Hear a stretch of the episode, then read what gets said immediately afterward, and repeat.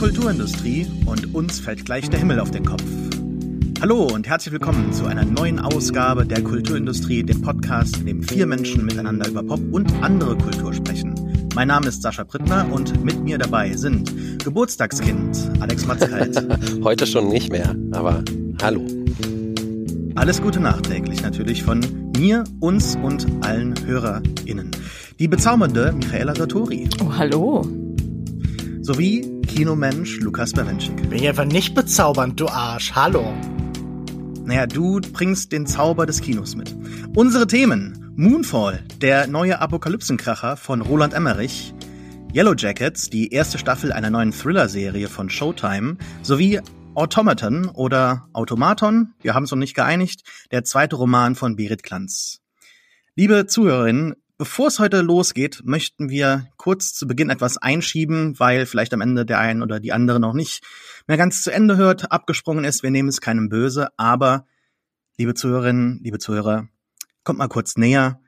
Wir kennen uns jetzt schon etwas länger und aus unserer Sicht läuft das Ganze doch echt gut bisher. Also wir wollen jetzt unsere Beziehung mal so auf die nächste Ebene heben und uns etwas besser kennenlernen. Ihr dürft euch mich jetzt also als Onkel Sam vorstellen, denn we want you to fill out our questionnaire. Wir haben uns einen Fragebogen erstellt, in dem ihr uns etwas über euch erzählen dürft. Diesen wollen wir nutzen, um unsere Sendung etwas zu verbessern, anzupassen an eure Wünsche und allgemein mal etwas Feedback einzuholen. Also Pokémon Go to the Polls, die findet ihr auf Twitter sowie auf unserer Webseite kulturindustrie.de in den Shownotes. So, nach diesem Cringe-Massaker legen wir los mit unserem ersten Thema. Und das ist gleich wieder ein Cringe-Massaker. Ja, genau. Roland Emmerich ist mehr als ein bloßer Name. Er steht seit vielen Jahren viel mehr als Marke des Apokalypsenfilms. Seit über 30 Jahren lässt er die Menschheit gegen Aliens, Kaijus, Klimakatastrophen und andere bombastische Szenarios antreten. Dabei sind die Gewinner eigentlich immer klar. Die Zuschauerinnen im Kinosessel, denen große Bilder geboten werden. Nachdem seine Karriere im letzten Jahrzehnt etwas stotterte und seine letzten Filme an den Kinokassen eben alles andere als Blockbuster waren, suchte er sich andere Wege zur Finanzierung seiner Filme, unter anderem über China. Dies führte jedoch zu etwas enttäuschenden Resultaten, wie zuletzt dem Film Midway. In seinem neuen Film Moonfall trifft der Titel den Nagel aber auf den Kopf. Der Mond fällt auf die Erde und die Menschheit muss sich inmitten dieses anbahnenden Untergangs schnell etwas überlegen. So, eigentlich bietet Moonfall jetzt ja das perfekte Szenario für ein Comeback von Emmerich. Also ein High-Concept-Plot mit einem idealen Szenario für Emmerichs große, vielleicht die größten Bilder aller Zeiten. Dazu ist der Mond natürlich ein passendes Subjekt für das Kino und das schon seit den Anfangstagen mit Georges Méliès. Ist es Emmerich jetzt also gelungen, mit Moonfall sein Mojo wiederzufinden? Michaela, ich frage dich als erstes. Du kannst diese Frage vielleicht gut beantworten, denn für dich war es laut Letterboxd der, ich zitiere, for real dümmste Film aller Zeiten. Möchtest du uns sagen, wieso? Und bevor du antwortest, hier ein Wort an euch alle. Ich habe den Film vorgeschlagen, voller Inbrunst, und ich möchte mich schon jetzt entschuldigen. Ich habe dem nicht so viel hinzuzufügen, außer dass es for real der dümmste Film, den ich je gesehen habe, war. Oder einer der dümmsten Filme. Ich bin großer Fan des Mondes, so generell. Mond finde ich eine super Sache. Und dass dieser Mond nun näher zur Erde kam, klang für mich erstmal, ach ja, ist doch schön. Hat natürlich viele Konsequenzen. Jedoch muss ich sagen, ich habe wirklich mehrfach die Hände über dem Kopf zusammengeschlagen, ob dieses Plots. Ich bin nicht der größte Fan von Actionfilmen / Katastrophenfilmen und ich glaube, es ist auch der erste Roland Emmerich-Film, den ich bewusst mir angeschaut habe. Ich glaube, ich habe nichts verpasst. Der Plot war für den Arsch, die SchauspielerInnen waren für den Arsch. Es war wirklich ein grauenhafter Film und ich kann, glaube ich, guten Gewissens sagen, dass es das Schlimmste war, was ich mir im Kino für diesen Podcast anschauen musste. Gelinde gesagt. Und du musstest dir Justice League angucken? Exakt. ein absolut vernichtendes Urteil. Lukas, bist du etwas milder? Ach ja, ich weiß nicht. Nicht viel milder. Man hat hier zwei große Plot-Twists. Der erste, der Mond ist hohl. Der zweite, der Film ist hohl. Das ist aber eigentlich kein richtiger Twist. Das merkt man schon sehr früh. Und er ist für mich auf ganz komische Weise, gerade in diesen großen Katastrophenszenen, ungemein menschenleer und fast menschheitsbefreit. Obwohl er doch die ganze Zeit so eklig, aufdringlich menschelt. Obwohl doch jeder definiert ist vor allen Dingen eigentlich durch Familienkonstellationen und dann ist da noch ein verlorener Sohn und da noch ein Trauma irgendwie aus der Vergangenheit, das überwunden werden muss, aber das alles ist nicht so wahnsinnig überzeugend. Später im Film geht es immer stärker um KI und der Film wirkt dann auch als stets eigentlich, als wäre er auf der Seite der Computer. Er ist ja jetzt nun auch recht offensichtlich zu sehr großen Teilen am Computer entstanden und nicht bei irgendeiner Welt übernommen. Da wird nichts gefilmt mehr, sondern die Welt ist eigentlich schon vorher untergegangen und findet im Film gar nicht mehr statt. Das ist, glaube ich, so ein bisschen etwas, woran Roland Emmerich auch krankt. Also die Rettung ist vorher schon aufgegeben. Ich glaube, es gibt verschiedene Aspekte, die aber besprechenswert sind, wo man drüber diskutieren kann. Zum Beispiel, was hier mir wieder deutlich aufgefallen ist, dass diese Figur des Verschwörungstheoretikers jetzt im Kino immer wieder doch positiv beleuchtet wird und man manchmal das Gefühl hat, da will Hollywood so einen bestimmten Teil des Landes für das Kino zurückgewinnen. Also ich dachte zum Beispiel auch letztens bei Godzilla vs. Kong da dran, der irgendwie ganz ähnlich vorgeht. Und ich glaube, es wäre vielleicht auch interessant, sich anzugucken, okay, das ist ja nun eine Metapher, die auf der Straße liegt und zwar so sehr, dass ein anderer Film sie auch genommen hat, Don't Look Up, wo auch ein Komet zumindest auf die Erde stürzt. Und ich fände ganz interessant, mit euch zu besprechen, was erzählt er denn über unsere von Katastrophenbildern schon so übersättigte Gegenwart? Und da muss ich vielleicht sagen, das war theoretisch dann das Charmanteste. Das ist ein Film, der fühlt sich veraltet an, relativ deutlich. Wir haben hier einen Regisseur, der seit knapp 25 Jahren dieselben Muster durchläuft. Also Godzilla und Independence Day sind ähnlich aufgebaut, schalten auf ähnliche Weise zwischen den Figuren, die dann die Menschheit meinen sollen, hin und her. Hier ist man vielleicht ein bisschen weniger internationalistisch, als man das sonst ist, aber trotzdem ist da irgendwie der Versuch, so eine gewisse Gleichheit zwischen den Menschen im Angesicht der Katastrophe herzustellen. Und ich finde diese Plötzlichkeit der Katastrophe, dieses Gefühl, dass alles zerstört wird und dass da Rettung ist, ganz klassisch Hollywood, fast so ein bisschen tröstlich in einer Zeit, in der normalerweise die Katastrophe ein ewiges Siechtum ist, die Katastrophe ein Zustand statt ein Moment ist. Und deshalb fühlt sich dieser Film er fühlt sich fast komisch nostalgisch an, weil er mich zurückdenken lässt an harmlosere Blockbuster-Untergangsszenario-Zeiten wie die von Godzilla oder Independence Day oder so. Also das ist dann vielleicht auch eher biografisch bedingt als wirklich eine Qualität des Films, aber irgendwie fühlte ich mich auf komische Weise zu Hause.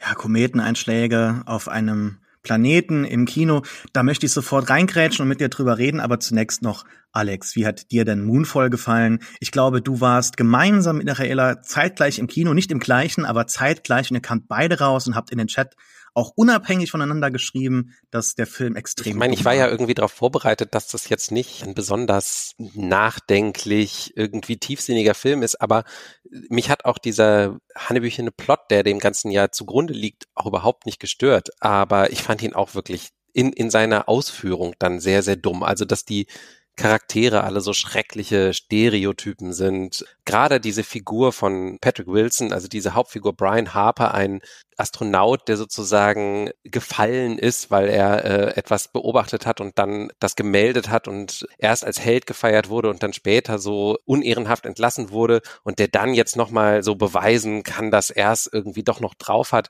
Das fand ich einfach eine unfassbar unangenehme Figur in der heutigen Zeit. Und ich möchte noch direkt schnell auf was eingehen, was Lukas schon auch gesagt hat. Also diese Katastrophe an sich, diese Moonfall-Katastrophe, die wird ja eigentlich super schnell und total elliptisch erzählt in der ersten Stunde des Films ungefähr, bevor der Film dann eigentlich so eine totale 180-Grad-Wende macht und plötzlich so ein komplett neues Element noch einführt, nämlich, dass es halt gar nicht um das Abwenden einer Katastrophe in erster Linie geht, sondern um einen Alien-Plot und ja, wie Lukas auch schon sagte, um so eine Verschwörungstheorie, dass der Mond in Wirklichkeit hohl ist und so eine Art Überwachungsstation über der Erde ist und so. Und das fand ich unerwartet und ich habe halt auch gedacht, dass das eigentlich die interessantere Geschichte ist, die der Film zu erzählen hat. Und deswegen hat das mich dann total genervt, dass immer wieder zurückgeschaltet wurde auf die Erde, um das Schicksal der,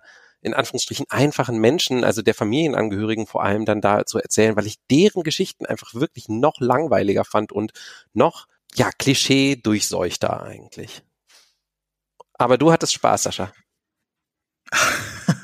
Ja, es geht. Also ich sag's mal so, mir kommt jetzt natürlich so die schwierige Aufgabe hier zuteil, den Film so ein bisschen zu verteidigen, weil ich hatte Spaß, aber ich muss auch sagen, es ist ein Film, den ich nicht unbedingt mehr sehen will. Ich muss auch nicht mehr über ihn nachdenken und ich glaube, dass man auch jetzt nicht allzu viel über ihn wirklich erzählen kann. Ich finde ihn dennoch irgendwo ein bisschen bemerkenswert.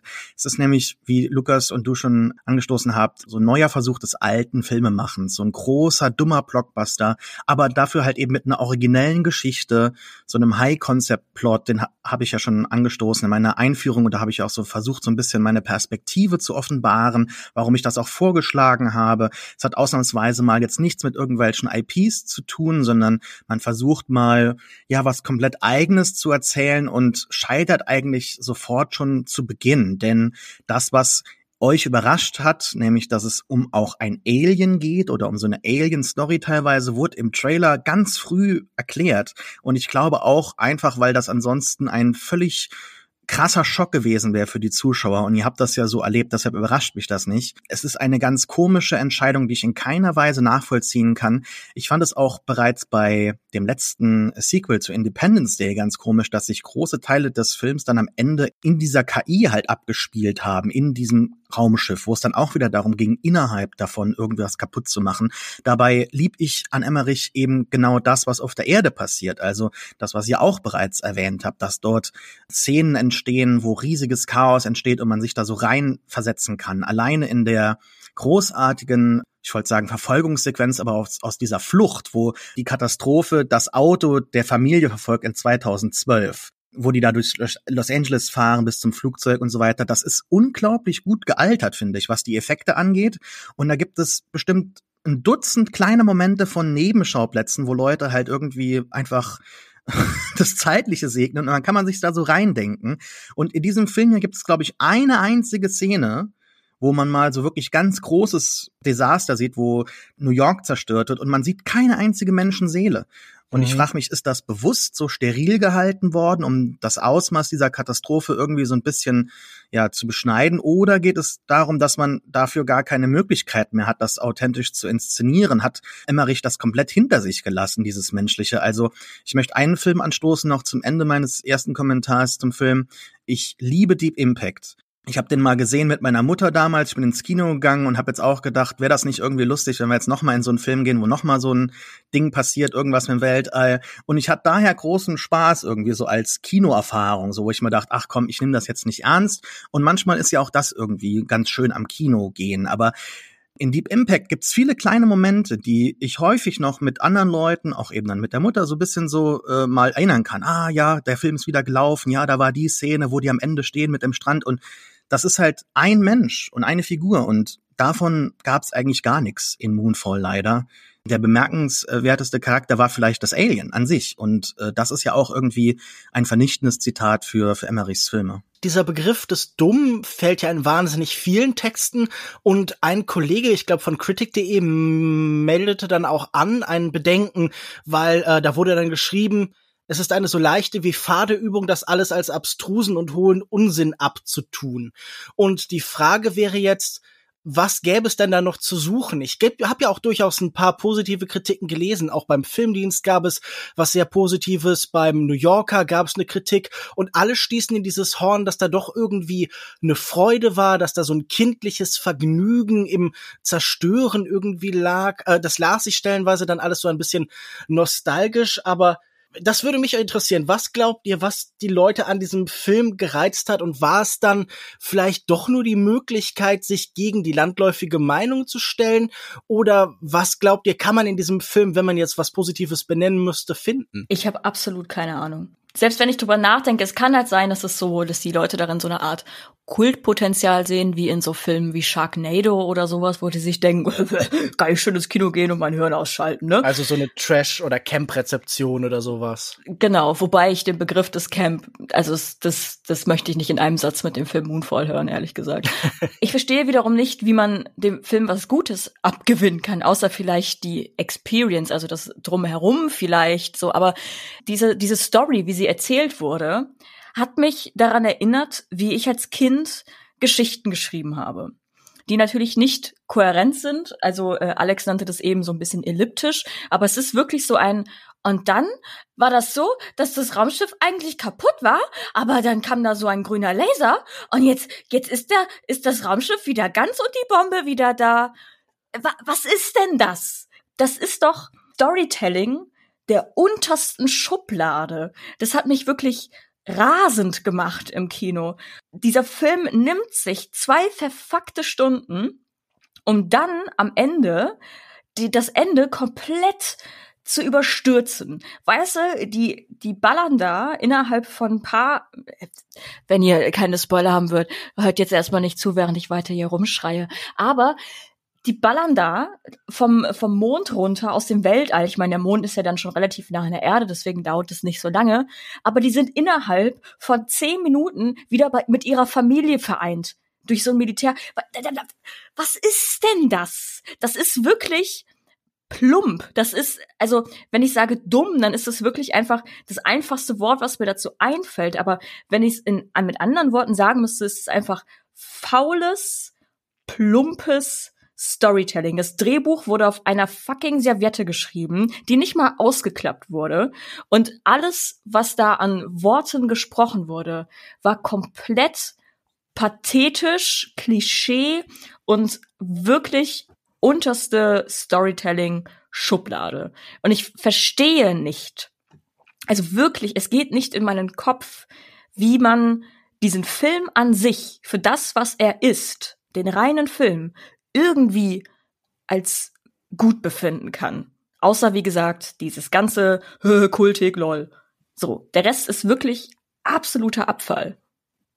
Ich glaube, ich war doch selten so sauer wegen dem Film. Ich finde tatsächlich auch die Sachen, die man ja dann normalerweise in so einem Kontext lobt, das rein Filmische, vielleicht eine reine Folge von Bilder, die Zerstörung als ästhetisches Ereignis an sich, das ist ja wahnsinnig unbefriedigend in diesem Film. Also man merkt sehr stark, dass er jetzt mit chinesischen Geldern arbeitet und oft auch mit chinesischen Spezialeffekten. Ich fand, das sah man bei einem Film wie Midway, die noch eine ganz andere Art von Künstlichkeit in sich getragen haben. Was an vielen Stellen halt irgendwie sicher auch interessant sein kann, aber hier eben irgendwie wahnsinnig unbefriedigend ist. Diese Szenen, da haben sich bei mir echt so die Augen in den Hinterkopf gerollt und ich habe gewartet, bis das vorbei ist. Da hätte man wirklich zwischendurch sich einfach auch nochmal Popcorn holen können oder so, da hätte man wahrscheinlich sehr wenig verpasst. Was ich irgendwie merkwürdig finde oder bemerkenswert in irgendeiner Form ist, dass sich das überhaupt nicht geopolitisch auswirkt, dieses Geld scheinbar in dem Fall, weil normalerweise waren ja diese Filme schon ganz interessant in der Hinsicht, wie sie einfach Weltpolitik beschrieben haben oder welches Weltbild da drin zum Ausdruck kam. Also früher war das halt wirklich, der amerikanische Präsident hält da nochmal eine Rede, bevor irgendwie sich dann ein Obdachloser opfern darf, damit halt das Raumschiff in Independence Day explodiert oder so. Und hier ist es immer noch merkwürdig verengt. Und das fand ich irgendwie spannend, weil bei einem Film wie 2012 oder so war man da gefühlt schon weiter und hat mehr Welt aufgenommen. Und dass das hier nicht stattgefunden hat, fand ich ja schon irgendwie, wie könnt ihr euch das denn erklären, dass die Welt so wenig in diesen Film mit hineinspielt und dass dieses Politische auch so sich auch wie aus einer anderen Zeit anfühlt, weil es trotz aller Verschwörungstheorien noch von so einem starken Glauben an Regierung und ihre Schaffenskraft geprägt ist. Das ist vielleicht, was ich meinte, was ich so nostalgisch fühlte, dass man hier noch glaubt, der Staat regelt das schon alles, was ja irgendwie auch ein Gefühl ist, das die Leute zuletzt in den 90er Jahren hatten eigentlich. Das ist interessant, den Aspekt habe ich gar nicht so gesehen, aber ich fand halt, dass man das chinesische Geld dadurch gesehen hat, dass es halt eine sehr positiv besetzte chinesische Nebenfigur gab, also diese Nanny in der Familie von Halle Berry, die dann plötzlich am Ende sich auch nochmal opfern darf, um zu zeigen, dass die Chinesen ja eigentlich auch ganz nette Leute sind, und außerdem natürlich eindeutig erwähnt wird, dass die Chinesen ja auch ihren Mondlander oder was zur Verfügung stellen und dann auch einige chinesische Mechaniker ganz fleißig dran mitarbeiten an der Raumfähre, die dann da am Ende startet. Also diese Art von so Propaganda durch die Hintertür, die hat mich dann doch auch ganz schön genervt.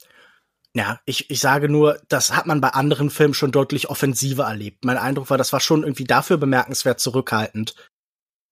Ja, ich möchte ganz kurz nochmal zu dem zurückkommen, was Lukas gesagt hat. Ich finde, das ist ein ganz postpolitischer Film. Ich finde das sehr anstrengend und schade. Ich empfinde diesen Film als immense verpasste Chance, denn ich glaube, wenn wir diesen ersten Teaser-Trailer einmal holen mit der Rede von Kennedy, das ist etwas, was mich sofort begeistert hat und gesagt hat, das ist einer meiner absoluten Filme 2022, den ich im Kino sehen muss, komme was wolle, das ist Emmerich, der wird da irgendwie schon was innerhalb dieser ganz großen Dummheit zaubern können, was mich dann zufrieden zurücklässt. Und nachdem ich euch jetzt nochmal zugehört habe, muss ich schon sagen, also ja, es bleibt dann doch irgendwie wirklich wenig übrig, nämlich A, von dieser Zerstörungsästhetik ist wirklich kaum was vorhanden. Es gibt einmal ein bisschen Überschwemmung, es gibt dann später diese Einschläge ganz beliebig in irgendwelchen Bergen von Meteoriten. Dann gibt's nochmal diesen Mond, der drüber fliegt, wie so einzelne Ebenen von dem Spiel. Jetzt wird nochmal kurz die Luft weggesaugt und dann ist sie wieder da und gleich ist sie wieder weg. Also das ist extrem ärgerlich.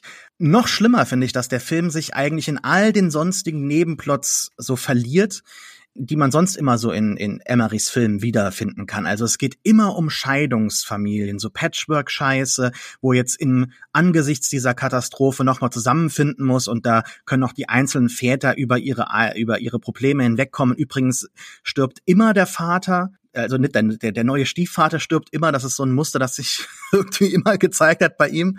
Das finde ich irgendwie ganz witzig, aber hier auch, da wird ja nichts erzählt, das ist alles so alibihaft und stümperhaft gemacht, die Dialoge, da kann man nur drüber lachen, die einzelnen Schicksale sind mir vollkommen egal, am Ende geht's darum, dass manche Leute da sich opfern müssen, um andere weiterziehen zu lassen mit den Sauerstoffflaschen, die noch übrig sind, und es ist mir vollkommen egal, wer stirbt oder wer lebt, und das ist schon etwas, was ich trotz meines Hypes und vielleicht der Zufriedenheit der Szene im All wirklich, das hat mich ganz zerstört zurückgelassen. Auch wenn ich die Kinoerfahrung an sich eigentlich ganz nett fand, mal wieder so was Großes, Dummes zu sehen. Aber es ist unterm Strich für mich einfach eine riesige verpasste Chance. Und Emmerich hätte hier mit ganz wenigen Mitteln ja Großes erzählen können. Hinzu kommt natürlich auch noch die Problematik, dass wir 2 Stunden Film haben. Ja, das schaut sich eigentlich ganz schnell weg. Inzwischen haben wir das große Problem bei Blockbustern oder bei MCU-Filmen und bei anderen Sachen. Matrix hier auch 2 Stunden 40. Und man hat das Gefühl, da ist immer noch nicht alles erzählt. Der Film ist wenigstens 2 Stunden lang, Gott sei Dank.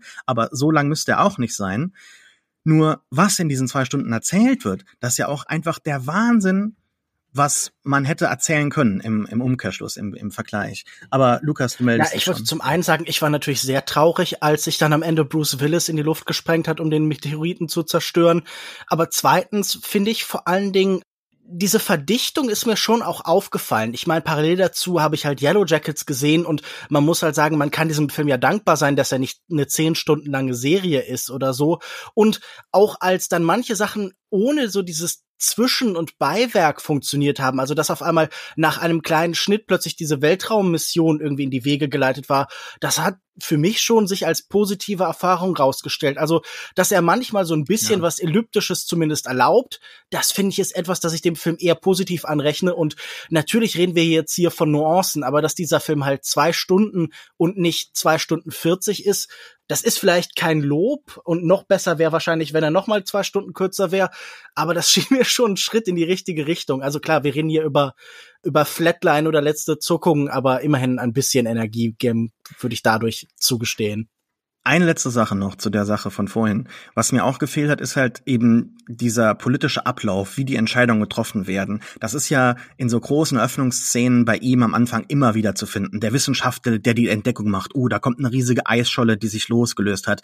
Wir sehen die Aliens, die über Satelliten am Mond sich irgendwie in Stellung beziehen. Und das ist hier halt wirklich gar nicht vorhanden gewesen. Wo ist das? Das sind doch diese schönen Dinge, die ich mal zitiert habe, als es um einen Comic ging. Ich glaube, irgendwie so Mars, irgendwas mit Mars haben wir auch mal besprochen vor Jahren, wo ich auch vorgeschlagen habe und gesagt habe, das erinnert mich an so einen Emmerich-Blockbuster-Film mit ganz vielen unterschiedlichen Figuren, so einem großen Ensemble.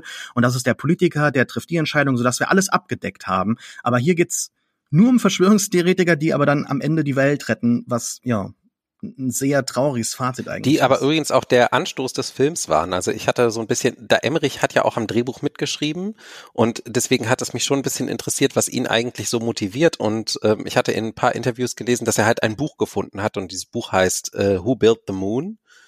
Das hat ihn wohl überhaupt auf diesen Pfad gebracht.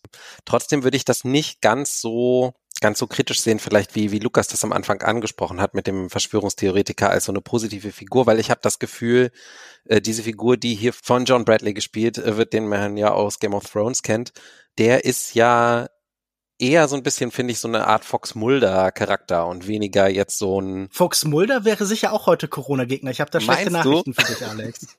Ja, natürlich. Also Fox Mulder würde wahrscheinlich mittlerweile mit dem Snipergewehr irgendwo sitzen und da warten, dass die Regierung kommt. Safe.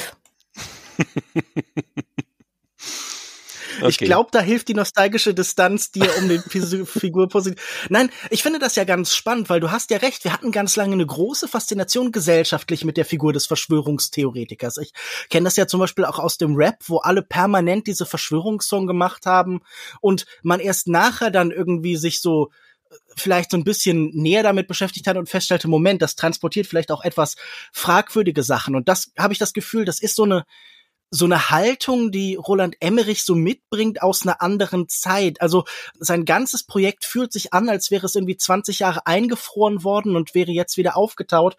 Und das finde ich halt in dieser Hinsicht spannend, weil er damit zum richtigen Moment kommt, wo wir irgendwie eine kritische Masse fast haben von Verschwörungstheoretikern in Anführungszeichen, also von Leuten, die halt irgendwie so eine Grundskepsis gegenüber bestehenden Narrativen haben, ob man das jetzt positiv oder negativ wertet, dass die als Zielgruppe scheinbar relevant werden für Hollywood. Das wäre eine These, die ich irgendwie aus so einem Film so ableite.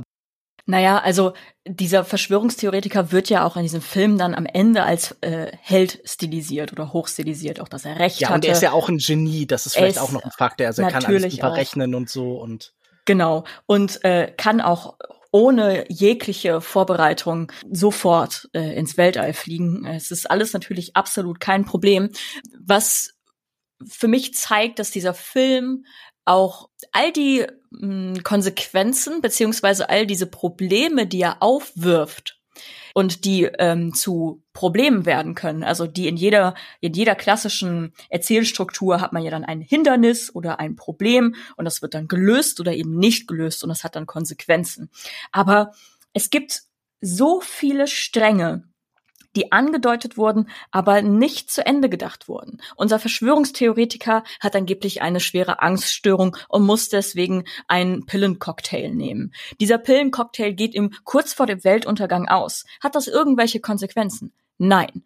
Dann hier, der eine Stiefvater hier, gespielt von Michael Peña, glaube ich. Der Magger hat eine fucking Sauerstoffmaske. Und es wurde ja schon gesagt, dass der natürlich irgendwann stört, à la Roland Emmerich-Style, keine Ahnung. Aber anstatt, dass der Magger sich eine teilt mit seiner Tochter, bleibt er einfach da liegen und stirbt. Und das ist komplett unnötig. Oder die Rakete kann nicht starten, weil sie nur 2 Triebwerke hat. Was ist das? Das kann ja gar nicht gehen. Ach doch, das geht schon irgendwie. Sie kommen trotzdem hoch. Und wie gesagt, das Raumschiff ist zerstört, aber dann kommt ein Alien-Laser. Das sind alles so Dinge, wo ich mir denke, was ist denn das? Ist das der erste Film, den dieser Magger macht? Nein, ist es nicht. Das ist einer von sehr vielen Filmen in diesem Genre. Und ich frage mich, ist das im Writers' Room nicht aufgefallen? Also diese Probleme werden aufgebauscht und angedeutet, aber nicht durchgeführt. Das heißt, wir haben zwar einen Verschwörungstheoretiker, der psychische Probleme hat oder was weiß ich alles, aber am Ende geht sich alles aus. Dann haben wir einen abgehalfterten und entehrten Astronauten, aber am Ende es geht sich ja alles aus, er ist der krasse Magger und er kann trotzdem in Weltall fliegen und kann sogar mit Aliens kommunizieren, whatever. Dann, Digga, dann soll diese Atombombe geschaltet werden, aber natürlich der Kommandant, der da den zweiten Schlüssel umdrehen soll, ist zufälligerweise der Ex-Mann von Halle Berry, der jetzigen Chefin der NASA, die übrigens auch einfach, mir nicht sinnig, einfach Chefin der NASA wird. Natürlich dreht er diesen Schlüssel nicht um, weil er glaubt daran, dass seine Ex-Frau die Welt retten wird. Das macht mich wirklich sprachlos, weil das schaue ich mir im Kino an und werde einfach wütend und frage mich dann, hätte es nicht getan, dass vielleicht weniger Fässer aufgemacht werden in diesem Film? Und dann hätte man vielleicht die paar Fässer, die man aufgemacht hat, auch vernünftig zu Ende erzählen können mit all den Konsequenzen. Und, kleiner Side noch nebenbei, ich habe mal mir die Freiheit genommen, in einer Szene oder in einer Gesprächsszene Schnitte zu zählen. Und ich habe irgendwann mal 30 oder so aufgehört. Dieser Film ist einfach geschnitten wie ein YouTube-Video aus den 2010er Jahren. Es ist unfassbar, wie der zerhackt wurde. Es ist... Ich sag jetzt, glaube ich, nichts mehr zu diesem Film, sonst krieg ich Blutdruck. Finde aber schön, dass wir die Kritikpunkte aus den 90er Jahren über MTV-Style-Editing auch heute noch so ein bisschen weiter bewahren und das, also... Intensified Continuity nennt man das. Genau, David Bordwell ist begeistert. David Bordwell hüpft aus der Ecke hervor und klatscht ganz eifrig. Nein, aber lass uns doch vielleicht noch über dieses komisch Singularität, Transhumanismus-mäßige Thema sprechen. Ich sage das nur, weil ich einfach das Gefühl hatte, so in gewisser Weise schien es mir konsequent. Wenn man so Roland Emmerichs Karriere sich anschaut, dann war das letztlich dann doch irgendwie ein Kino, das immer vom posthumanen Zustand träumte, der immer diesen Untergang der Menschen beschwor, aber gleichzeitig das Vernetzen im Schnitt, dieser Eisenstein-Schnitt mit verschiedenen Erzählebenen, die so ineinander fließen, waren ja immer schon eine Form von Vernetzung eigentlich. Und wenn dann letztlich dieses Menschenkollektiv, das diese Art des Editings immer erzeugt, letztlich aufgehen in der größten Intelligenz, dann dachte ich mir, das erscheint mir eigentlich nur konsequent, auch wenn ich das jetzt erzählerisch deshalb nie spannend oder besonders interessant fand. Ich dachte nur, da wollte das Kino von Roland Emmerich eigentlich schon immer irgendwie hin. Ja, das sehe ich genauso. Irgendwie ist immer ein neuer Morgen angebrochen im Ende seiner Filme, ne? Ja, okay, brechen wir mal auf zu neuen Ufern. Ich möchte ganz kurz noch natürlich euch korrigieren und öffentlich lautstark an eurem Akte X-Fandom zweifeln. Natürlich wäre Mulder ein Vertreter der Lab-Leak-Theory und nicht ein Querdenker, aber dazu dann an anderer Stelle mehr. Moonfall läuft aktuell noch im Kino. Everything is a remix of a remix of a remix. Wirklich originelle Gedanken, Geschichten finden sich nicht mehr oder nur sehr, sehr selten im Kino und auch inzwischen auf dem kleinen Bildschirm trotz der Schwemme an neuer Serien. Und so verhält es sich auch mit Showtimes neuen Serienhit Yellowjackets über ein Fußballerinnen-Team einer Highschool, welches nach einem Flugzeugabsturz in der Wildnis Kanadas ums Überleben kämpfen muss. 25 Jahre später erzählt dann eine zweite Handlungsebene von dem Trauma der Mädels, die diese Hölle überlebt haben. Das Ganze erinnert dann natürlich an Now and Then, übrigens auch mit Christina Ricci damals schon, und Lord of the Flies, aber natürlich auch andere Fernsehserien wie Lost, The 100 und zuletzt ABC's The Manifest. Wenn dann noch im Überlebenskampf sämtliche Allianzen fallen und Kannibalismus zum Thema wird, sich dazu dann noch ja, so übernatürliche Elemente vermischen, erinnert das auch noch teilweise an True Detective. Lukas, wenn man über die Serie liest, dann häufig darüber, was sie inspiriert hat. Steht denn die erste Staffel Yellowjackets für dich auf eigenen Beinen und konnte sie dich überzeugen? Nein. Ich würde sagen, die meisten Fernsehserien heute sind ja ein bisschen wie NFTs, werden verkauft als Kunst, sind aber eigentlich Produkte. Und zwar Produkte, die eigentlich keinen Wert haben. Und wer auf sie hereingefallen ist, versucht dann andere ganz verzweifelt von ihrem Wert so zu überzeugen, um nicht ganz so allein zu sein, in der Hoffnung, dadurch wenigstens irgendwie etwas kulturell Relevantes zu haben, an dem er teilgenommen hat. Und ich muss sagen, die meisten Serien sind ja heute so geschrieben, dass man eigentlich nur die erste und die letzte Folge ansehen muss. Und bei Yellowjackets dachte ich mir, eigentlich kann man auch die beiden weglassen, wenn man ehrlich ist. auf der Suche nach andersweise negativen Besprechungen findet man wahnsinnig wenig. Die ist ja wirklich fast durchgängig positiv besprochen worden, was mir auch wieder das Gefühl gibt, ich weiß nicht, ob es sowas wie Serienkritik tatsächlich gibt oder ob das nicht zu 99% einfach PR mit etwas größerem Wortschatz ist. Hier werden ja vor allen Dingen so Fragen gestellt, die so als Karotte für das Publikum vor die Nase gewedelt werden. Was ist da wirklich im Wald passiert? Wer hat jetzt eigentlich wen gegessen? Wie sind diese Menschen so geworden? Wer hat sie dann am Ende gerettet? Wer führt da den Kult? Und natürlich auch, ist da wirklich irgendwie was Übernatürliches oder sind das nur so allzu menschliche Schrecken? Ist das also wirklich nur Lord of the Flies und alle drehen durch oder ist da wirklich irgendwie eine kosmische, böse Macht? Und die Autoren haben natürlich auch keine Ahnung. Und deshalb sehen wir dann eigentlich stundenlang relativ banal andere Sachen, die irgendwie das Ganze füllen und strecken an. Irgendwelche Eheprobleme, irgendwelche Ermittlungsarbeiten. Alles wahnsinnig langweilig inszeniert. Da gibt es ja keinen Moment, der irgendwie visuell oder inszenatorisch interessant ist, wenn man ehrlich ist. Also dagegen ist ja selbst Moonfall eigentlich aufregend, gestalterisch. Und das finde ich auch irgendwie interessant, dass sich wirklich niemand für Regie bei Serien interessiert. Hier ist ja eigentlich jemand am Werk in Teilen. Jemand wie Karen Kusama, die ja durchaus eine durchaus patente Genre-Regisseurin einfach ist, aber die hier einfach nur abfilmt. Und das finde ich wahnsinnig frustrierend. Das Ganze ist natürlich auch irgendwie groß als Metapher zu lesen, Jugend oder Highschool als höllischer Kampf, der fast zwangsläufig traumatisiert, mit dessen Schaden man sein ganzes Leben herumlaviert. Aber auch das wird nicht gut übertragen. Das sind alles begabte Darstellerinnen, die aber überhaupt nichts Interessantes zu tun bekommen. Also ich habe keinen Unzen dieses Schmerzes aus dieser Erfahrung her in ihrem späteren Spiel erlebt. Und gerade in der Gegenwart dachte ich die ganze Zeit, was mache ich hier jetzt eigentlich? Gibt's diese beiden Zeitebenen denn nur, um gleichzeitig eine Gen Z und eine Gen X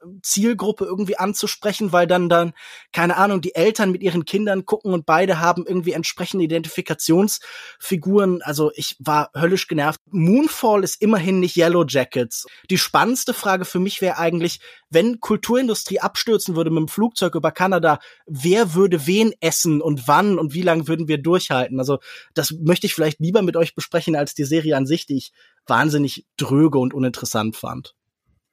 Wenn du dann genauso großen Blödsinn redest wie jetzt, dann dich als erstes. Aber zunächst, bevor ich dir widersprechen darf, Alex, was denkst du über Yellowjackets? Ich fand Yellowjackets ganz okay. Ich habe aber auch nur 4 Folgen gesehen bisher. Mehr habe ich nicht geschafft.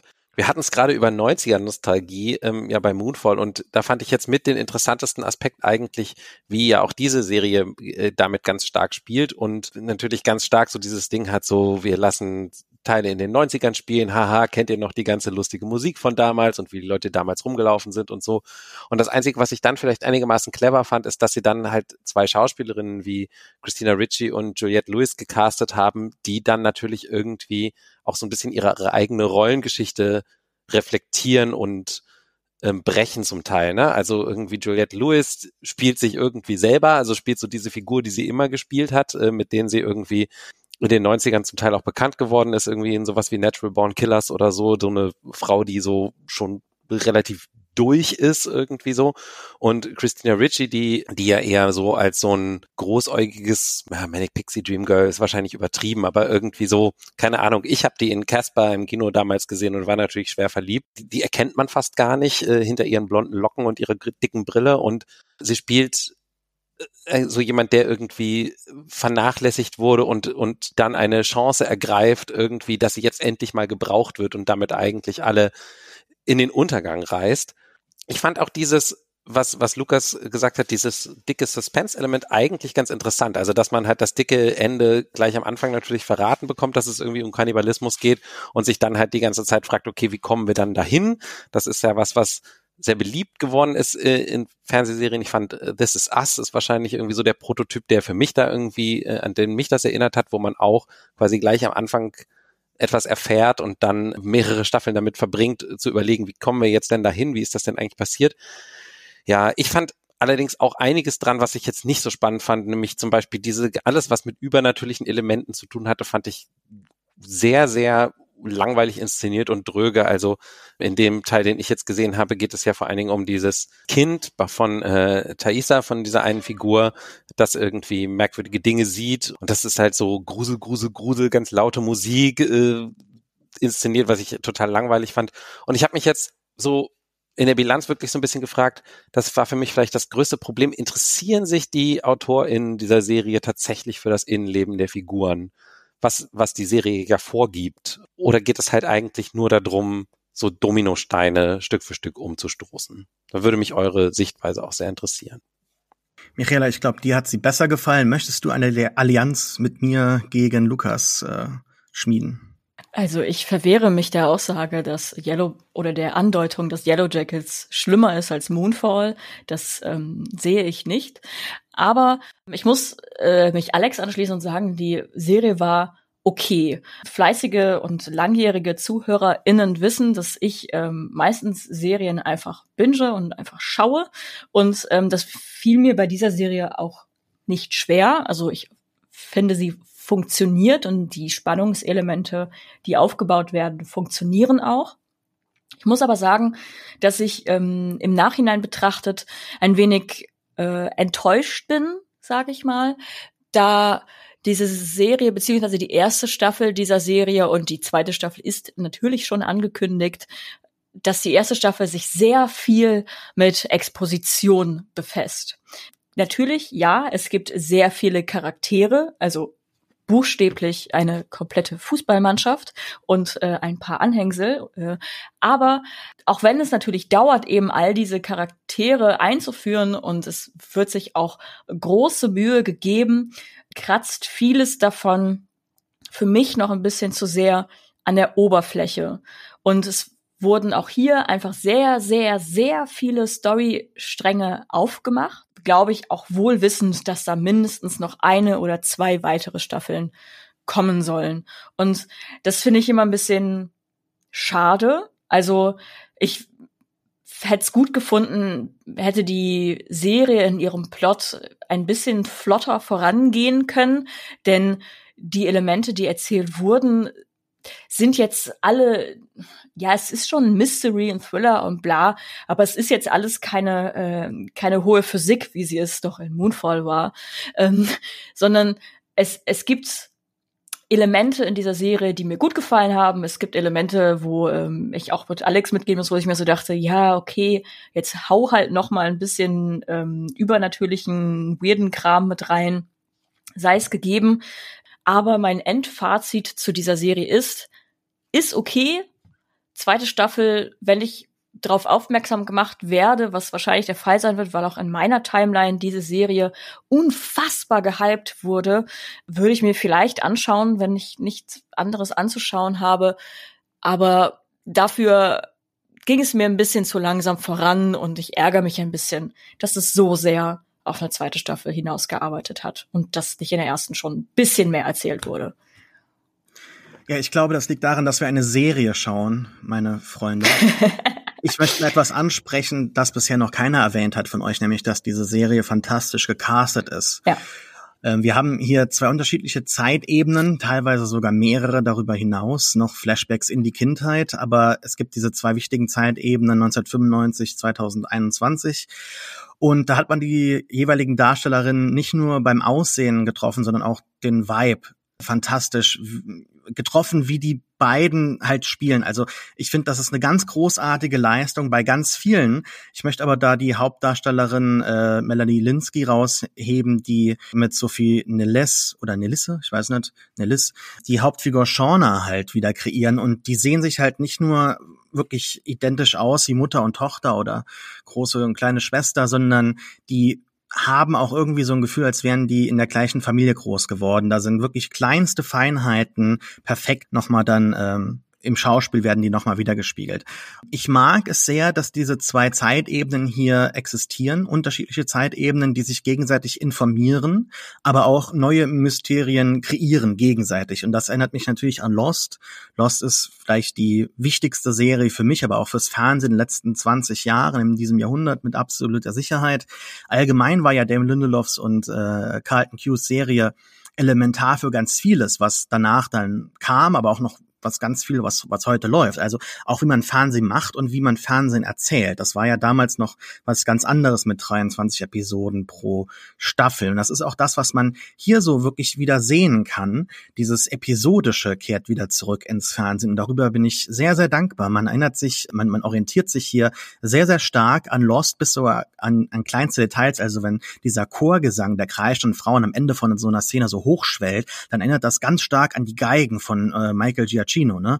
Oder was ich auch gut fand, mal was ganz anderes war, dass man nicht zurückgeschreckt hat, wirklich einen Gore hier zu zeigen und diese harten Realitäten der Erzählung halt zu Ende zu denken. Genauso wird dieses hormonell auch unterfütterte Gezanke zwischen den Frauen, aber auch es gibt ja auch einige Männer, die mit abgestürzt sind, wirklich zu Ende gedacht, finde ich. Und das geht ja dann auch später weiter in der späteren Erzählebene, wo man dann auch so ein bisschen ein paar Fragen hat hinsichtlich des Feminismus. Also wie weit ist man dann gekommen in dem kurzen Leben dieser Menschen innerhalb dieser 25 Jahre? Was hat sich dann wirklich verändert an Ungerechtigkeiten, die die Frauen damals erlebt haben, die sie heute teilweise auch noch ertragen müssen? Und ich habe mich gefragt, das wurde eben von euch schon auch angesprochen, ist dieser Flash-Forward zu den Kannibalen, dieser Teaser am Anfang, wirklich instrumentell so klug? Also er ist natürlich wichtig, denn man kreiert eine Erwartungshaltung und das zieht die Leute an. Es ist ein riskantes Manöver, aber denke ich auch, denn es zerstört eigentlich jegliche Spannung hinsichtlich so dieser Nebenhandlungen, die so eingebaut werden im Verlauf der Staffel. Natürlich ist mir klar, wenn wir dann am Ende die 5 Leute da sehen, die da auf Jagd gehen, dass Laura Lee wahrscheinlich mit ihrem Flugzeug nicht fliegen kann oder nicht weit kommt oder dass halt eben diese Reise durch die Wildnis nicht weit geht oder nicht klappt, denn wir wissen ja, die kommen nicht raus bis erst 19 Monate später. Die Serie raubt sich damit, finde ich, so jegliche Spannung und das ist nicht ganz so klug. Wobei es aber dann mit diesem übernatürlichen Element dann alle nochmal so dahin so verdammt und ich glaube, da kann man in der zweiten Staffel nochmal ansetzen. Und gerade eine Serie, die sich ja mit so einer langen Zeitspanne halt auseinandersetzt, wo Menschen gefangen sind, finde ich es eigentlich jetzt, okay, jetzt wird Lukas da reinkrätschen und sagen, ja, ich habe mich auch gefangen gefühlt in der Serie, ich nehme es schon vorweg. Aber das fügt, glaube ich, wenn einem die Serie gefällt, viel hinzu, wenn man sich da Zeit lässt und das mal so ein bisschen einfach wirken lässt. Netflix hat und Streaming sehr, sehr viele Türen geöffnet und uns viele Serien beschafft, die wir sonst wahrscheinlich nicht bekommen hätten und schwer vermissen würden. Jedoch mit vielen traditionellen so Seriengewohnheiten gebrochen. Und ich würde mich sehr freuen, wenn wir da irgendwie momentan durch solche Serien wie Yellowjackets wieder ein bisschen zurückkehren. Dass jede Folge eine Stunde lang ist und dass hier sehr viele Nebenhandlungen dabei sind, die weg können, das ist mir auch bewusst, ja. Aber ich glaube, unterm Strich bin ich doch sehr, sehr positiv, was die erste Staffel angeht.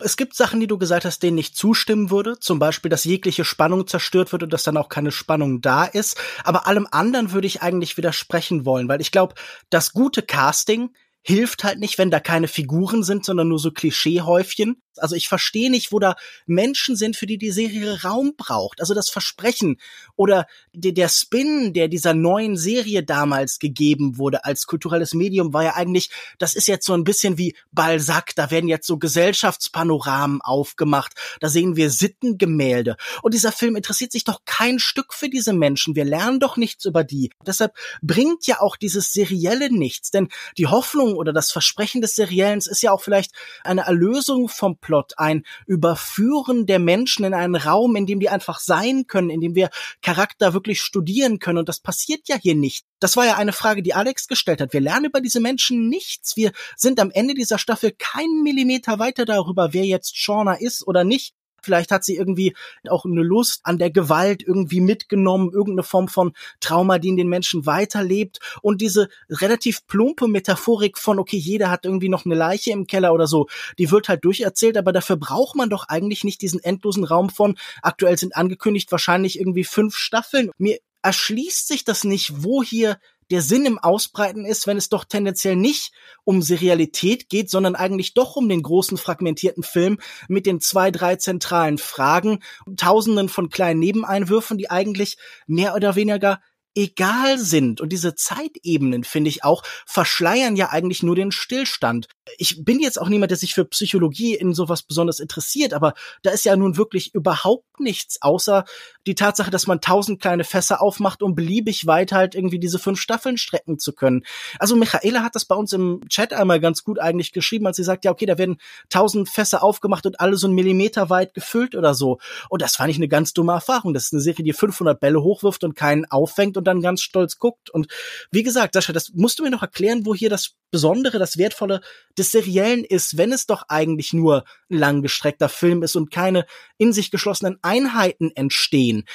Naja, es ist so, dass wir schon in einer Folge einen gewissen Fokus auf unterschiedliche Figuren haben. Also bezüglich deinen Punkt zum Seriellen. Wir bekommen Flashbacks zu ihr, erfahren mehr über die Hintergrundgeschichte, was diese Figur in ihrer Situation jetzt dort bewegt und informiert. Also warum zum Beispiel Laura Lee so gläubig ist, erfahren wir in einem Flashback. Diese Sachen, die Lottie jetzt auch dort in der Wildnis erfährt, bereits in der Vergangenheit da waren, also durch diese typische Flashback-Unterfütterung. Das muss einem jetzt nicht gefallen, aber das ist natürlich da, dass das in einzelnen Episoden dann stärker hervorgehoben wird.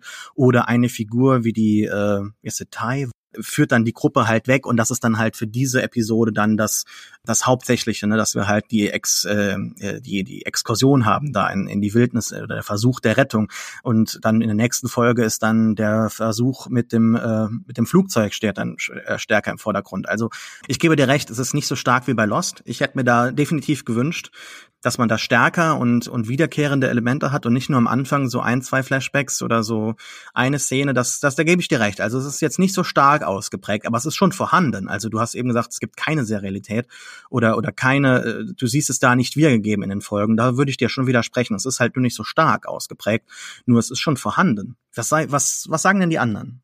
Ich finde schon, dass jede Folge natürlich ihren Fokus hat, also immer eine Person oder einen bestimmten Storypoint, und alles soll dann halt durch diese durch diese 2021 Blenden, also die Gegenwartsblenden, irgendwie einen Faden bekommen. Ich verstehe auch Lukas' Punkt. Ich hatte ja auch diesen Kritikpunkt angebracht, dass halt sehr viele Fässer geöffnet werden. Was ich aber ganz nett fand, was ich mir vielleicht aber gewünscht hätte, dass sie da ein bisschen mehr Zeit drauf verbracht hätten, ist, dass es da ja eine Gruppendynamik gibt, die quasi aus diesem Aspekt dieser Fußballmannschaft entsteht, und dass diese komplette Dynamik, die in einem Fußballteam dann eigentlich gefestigt ist, es gibt einen Teamkapitän, es gibt StürmerInnen, es gibt was auch immer, und dann, dass dann da in einer anderen Situation oder in anderen Umständen und mit anderen Aufgaben diese ganze Dynamik bricht, dass die Teamkapitänin, keine Ahnung, dann irgendwann nicht mehr das Sagen hat. Das aber diese Dynamik unter dieser Mannschaft wird, glaube ich, nur in der ersten Folge halt angedeutet, beziehungsweise gezeigt, aber da werden halt schon die Potenziale oder die Coping-Mechanismen der einzelnen Charaktere gezeigt, die sich dann in der Wildnis, nenne ich das jetzt mal, also in diesem Wald oder so, weiter herauskristallisieren und auch weiterentwickeln. Das fand ich cool zu sehen. Ich finde, das wurde ein bisschen wenig behandelt, also, und wenn, dann halt nicht so on the nose, wovon ich ja auch immer was ich immer besser finde, von wegen hier Show, Don't Tell und so. Dafür waren andere Aspekte sehr, sehr, sehr tell mäßig und wenig Show. Und wie gesagt, ich finde, per se ist es keine schlechte Serie. Ich würde aber zustimmen, dass sie vielleicht nicht unbedingt den seriellen Charakter, den du ja so hervorhebst, Sascha, gebraucht hätte. Meine Meinung. Und vor allen Dingen nicht dann noch 2 bis 5 Staffeln angedroht haben muss. So.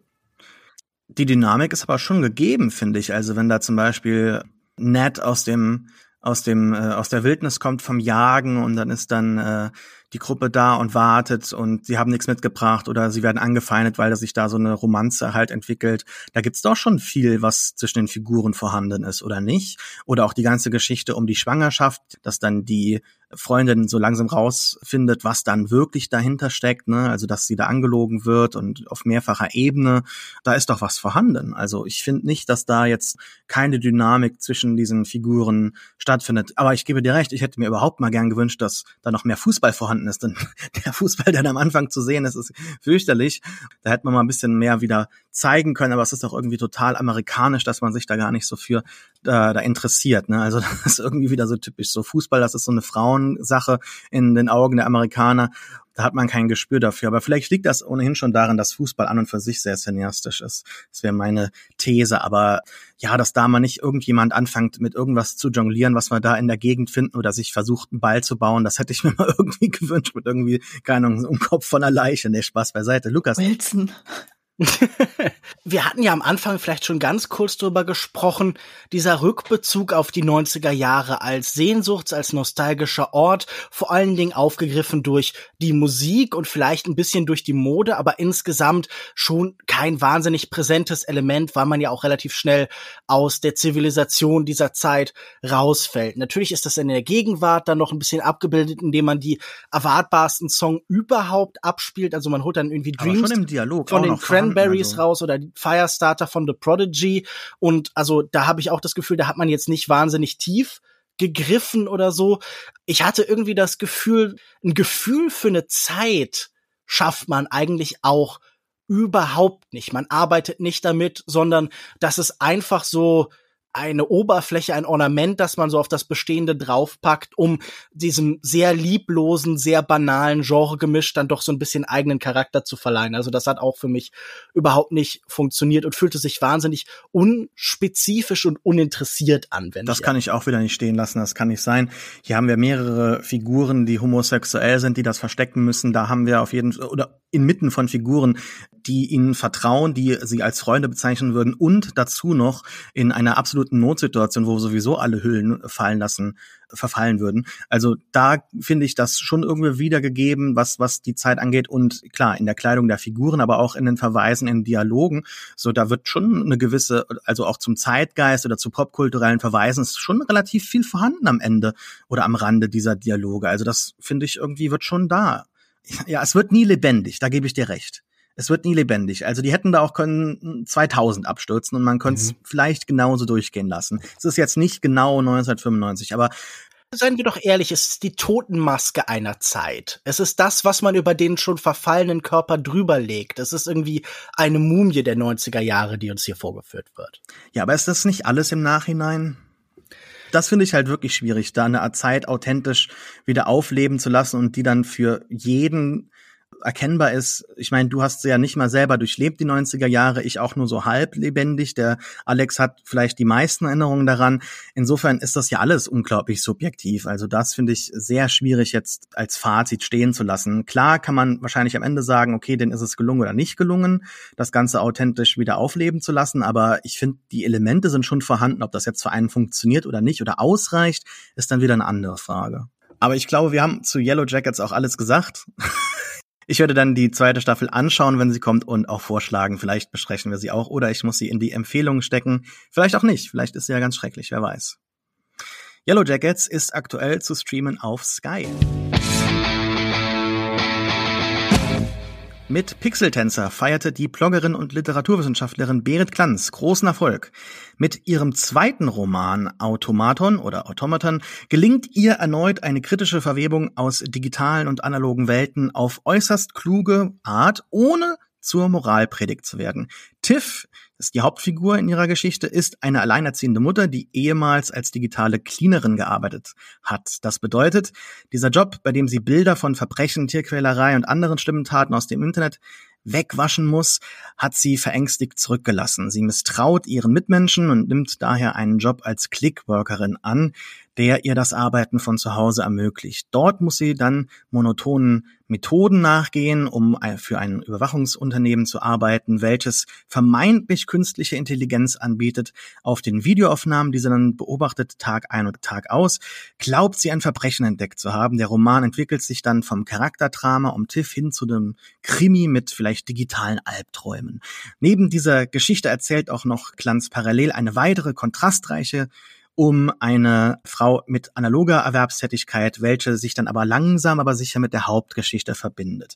Alex, du hast den Roman vorgeschlagen und du arbeitest auch viel digital. Hat dir das denn gefallen und dich vielleicht auch abgeholt? Also ich will eine Sache ganz kurz vorausschicken. Ich kenne Berit Glanz ein kleines bisschen, oder ich würde sagen so, wir kennen uns gegenseitig, wir sind bekannt miteinander, nicht befreundet, aber irgendwie so. Deswegen ging es mir auf jeden Fall so, dass ich dieses Buch mit so einem persönlichen Investment gelesen habe und das halt einfach auch mögen wollte, weil ich halt Berit Glanz total super finde, so als Person in dem, was sie sonst so schreibt, sie schreibt einen tollen Newsletter, sie ist eine super Präsenz auf Twitter und so. Das wollte ich so ein bisschen so als Disclaimer voranschicken.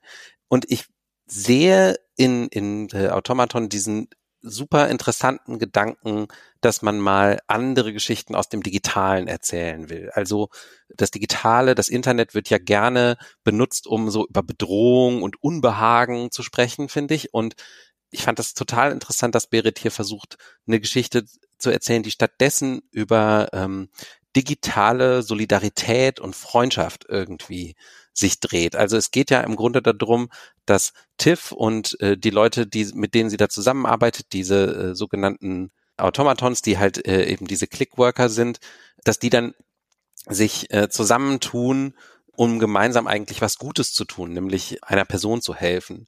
Und gleichzeitig spiegelt sich das ja auch im Analogen sozusagen, weil sie als alleinerziehende Mutter, es geht ihr nicht gut, aber sie hat so ein Netzwerk von Freunden, Bekannten, auf die sie sich halt stützen kann. Das macht ihre Situation jetzt irgendwie nicht insgesamt leicht, aber es geht schon, finde ich, sehr stark darum, dass sie nicht allein gelassen wird, so von der Welt. Also sie hat diesen Freund Michael, der so über ihr wohnt, der sie finanziell so ein bisschen unterstützt und ihr einfach irgendwie gerne mit ihr Zeit verbringt.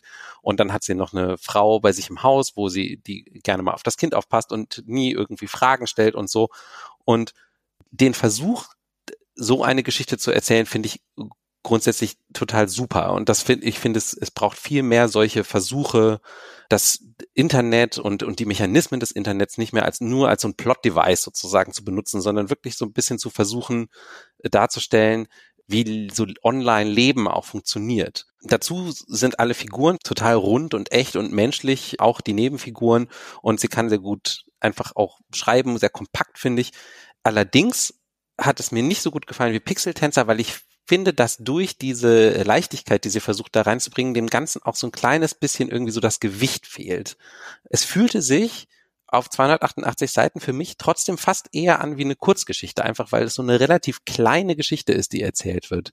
Wie ging's euch so damit? Michaela, wie ging's dir damit? Für mich war es das erste Buch, was ich von Berit Glanz gelesen habe, obwohl ich Pixeltänzer hier bei mir im Regal stehen habe, aber wie es nun mal so ist, hat man oft mehr Bücher, die man gerne lesen würde, als Zeit hat, sie zu lesen.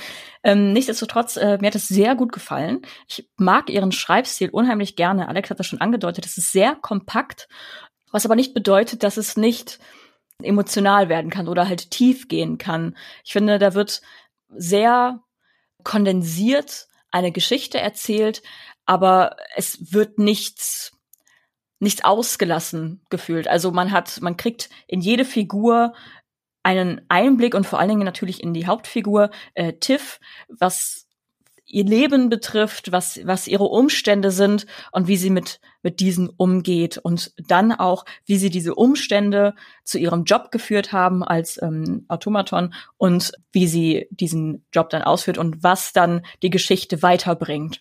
Und ich habe das Buch sehr gerne gelesen und werde jetzt wahrscheinlich auch bald Pixeltänzer endlich mal lesen und fand auch die Geschichte, muss ich sagen, als sie begonnen hat, habe ich mir nicht vorstellen können, dass sie in die Richtung geht, von der ich dachte, in die sie geht, weil das ja am Ende doch eine sehr, positive und schöne Geschichte wird auf eine Art und auch ein nicht so ein dystopisches, oh mein Gott, die Technik wird uns alle umbringen, Ende hat, sondern in dieser Geschichte zeigt, dass digitale Beziehungen ähnlich tief und intensiv sein können, wie es auch analoge Beziehungen sein können oder dass sie einen ähnlichen Stellenwert haben können und genauso einen unterstützen können in seinem Leben. Und das fand ich sehr erfrischend und mir gefiel auch dieser Mix aus diesem technischen und diesem doch sehr monotonen und klinischen, aber immer wieder durchwoben durch das doch sehr reale und nahbare Leben der Protagonistin Tiff? Lukas. Ich glaube, ich kann mich im Großen und Ganzen dem, was bis jetzt so gesagt wurde, anschließen. Ich habe das sehr gerne gelesen. Ich finde, Berit Glanz schreibt sehr angenehm und es ist irgendwie wirklich ein hübscher Stil. Und ich fand aber, glaube ich, genau wie Alex auch Pixeltänzer, fühlte sich ein bisschen gewichtiger an, ein bisschen bedeutsamer. Ich habe ein ganz klein wenig das Gefühl gehabt, man ist so ein bisschen hinter dem Zeitgeist hinterher, so 5 Jahre zurück, weil diese Frage nach prekären Digitalberufen, nach Clickworkers, nach den Cleaners irgendwie, die ja auch von verschiedenen Dokumentarfilmen zum Beispiel irgendwie aufgegriffen wurden, dass man vor ein paar Jahren viel darüber geredet hat. Und ich sehne mich so ein bisschen nach ein bisschen Projektion in die Zukunft und da ist irgendwie schnell so ein bisschen so ein Gefühl von Kurzatmigkeit, von Beschreibung von Gegenwart, die so ein bisschen der Tatsache, wie schnell sich unsere Welt heute adaptiert, irgendwie hinterherhechelt. Und das Schönste sind tatsächlich so Einzelbilder, wie schon beim ersten Roman. Ich erinnere mich an dieses erste Bild des Romans. Ich glaube, ein Zug fährt an einem Fenster vorbei, wo so ein bisschen Zigarettenrauch aufsteigt. Und dieser Film ist ja auch so voll von flüchtigen Zufallsbegegnungen, von Vernetzungen, die eben durch die Netzstruktur unserer Gegenwart plötzlich aufpoppen und die natürlich auch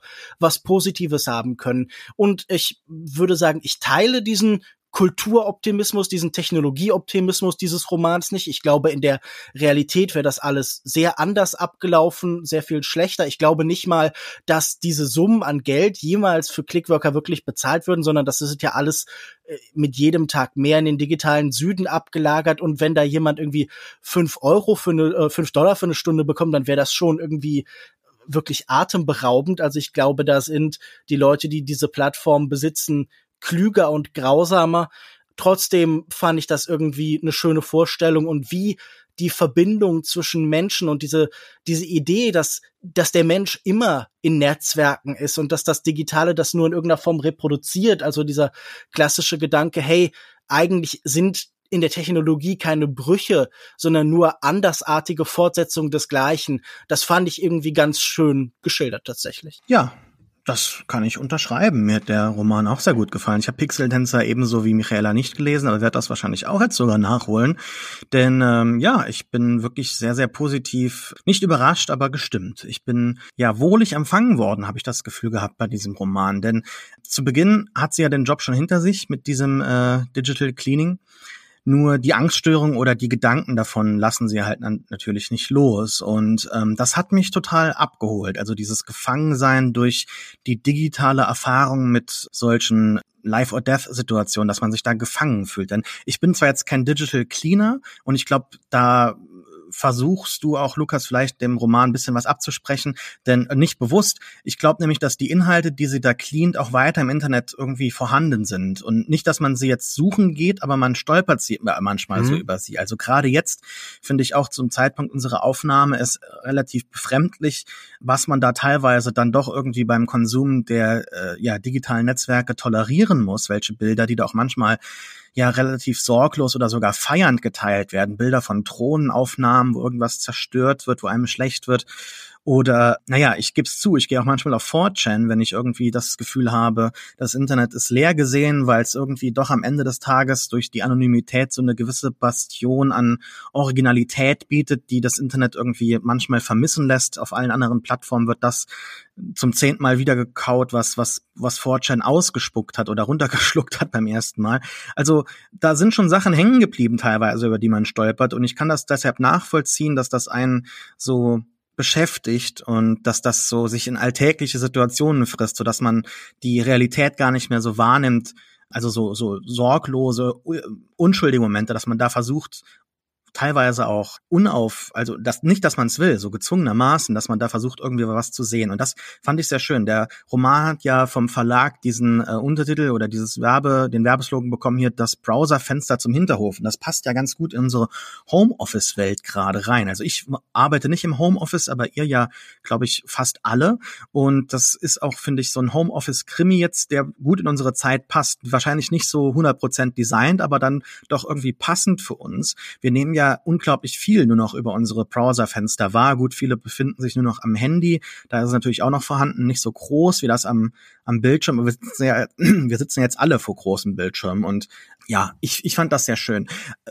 Ich finde, der Roman macht auch noch etwas besser oder anders als andere. Oder sagen wir so, es haben andere probiert und ich finde, wie in meinem Einleitungstext gesagt hat, Berit Glanz das besser gemacht als andere. Wir haben ja mehrere Romane auch gelesen in der letzten Zeit, die sich mit dieser Digitalität befassen, nämlich Juli C.'s Leere Herzen haben wir mal gehabt. Wir hatten Don DeLillos The Silence. Ich würde da noch vielleicht Tag X mit reinbringen, also ein Roman über den AfD-Hack vor ein paar Jahren. Da hat man immer probiert, irgendwie das Digitale zu so einer Gefahr herauf zu beschwören. Auch natürlich Dave Eggers, The Circle, ganz groß gewesen. Und ich finde, dass in den Chats hier von Glanz die Nahbarkeit in der Erzählung, die Figuren viel mehr vorhanden ist als in diesen anderen Werken. Und man merkt auch, finde ich, dass Glanz das Internet verstanden hat und wie es uns beeinflusst. Und das kommt, glaube ich, auch einfach durch ihre Bloggerinnen-Tätigkeit.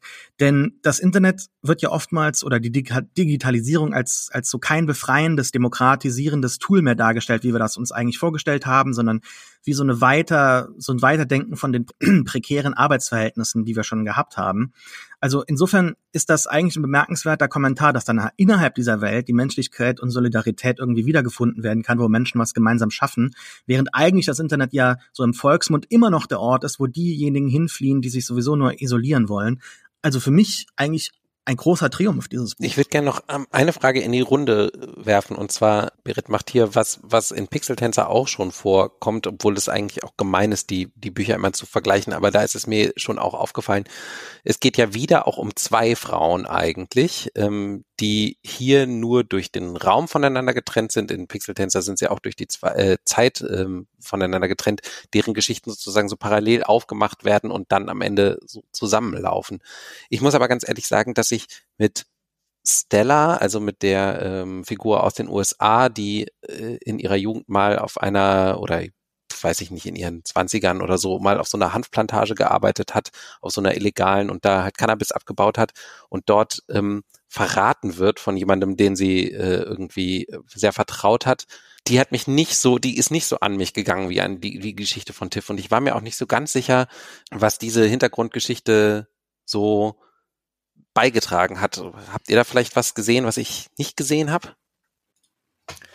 Na, zum einen habe ich das sehr ähnlich erlebt. Ich dachte auch immer, wenn ich bei Stella bin, warum bin ich denn gerade nicht bei Tiff? Die finde ich viel spannender. Mein erstes Gefühl war, die Konstruktion funktioniert so, dass da ein sehr von Physikalität, von körperlicher Arbeit bestimmter Raum in Kontrast gestellt wird mit einem digitalen. Und während in dem einen ja eigentlich alle Verbindungen flüchtiger sein sollten, aber deutlich fester sind.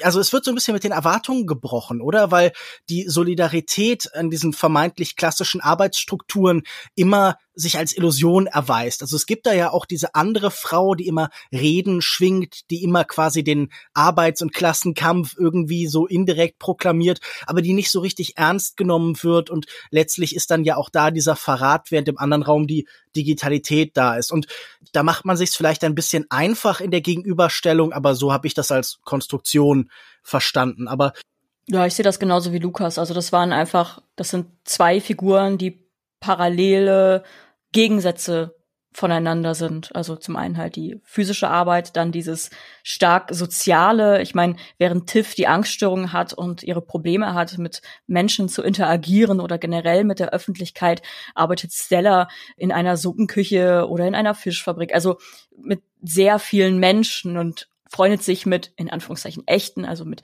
physischen Menschen schnell an und versucht da Verbindungen aufzubauen, die aber keine Tiefe haben, während Tiff wiederum diese tiefen Beziehungen natürlich auch zu ihren NachbarInnen hat, die sie unterstützen in ihrem Leben, aber auch eben diese Solidarität unter den ArbeiterInnen in diesem Forum haben, also dass sie sich immer wieder austauschen, sich Jobs zuschieben, also dass da diese Parallelen sind, und eben, dass während Tiff Menschen hat, auf die sie sich verlassen kann, sowohl analog als auch digital, dass Stella die nicht so wirklich hat und auch was die beiden halt eint, ist diese schlecht bezahlte Minijob-Lohnarbeit, nenne ich das jetzt mal. Also sie verdienen ja beide offensichtlich nicht sonderlich viel Geld mit der Arbeit, die sie tun. Das sind alles eher so Behelfsjobs. Und ich glaube, da wird so die Parallele geschlagen. Seht ihr, deswegen bin ich froh, dass ich euch habe.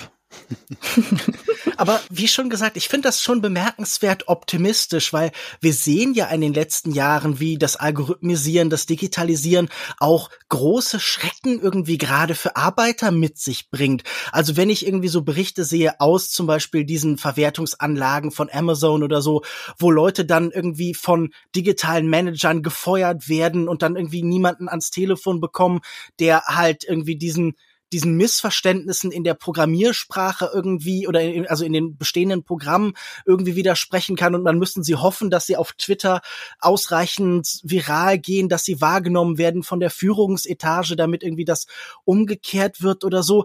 Also da entstehen doch wirklich kafkaeske Albträume, die man so ein bisschen mit Parallelisierung von Vergangenheit und Gegenwart meiner Meinung nach auch schwer weggewischt bekommt. Und ich wünsche mir da einfach, ich finde das nicht unaufrichtig oder so, aber ich finde, man könnte sich mit den Schrecken der einen Welt noch ein bisschen direkter und offener auseinandersetzen, ohne dass das dann in so dystopische Schreckensszenario münden kann, sondern ich finde, man kann sich da einfach noch ein bisschen mehr der Gefahr ins Auge blicken vielleicht. Und das fand ich so ein bisschen enttäuschend an manchen Stellen. Aber ich wollte auch noch sagen, ich habe eine Frage an euch vielleicht auf anderer Ebene.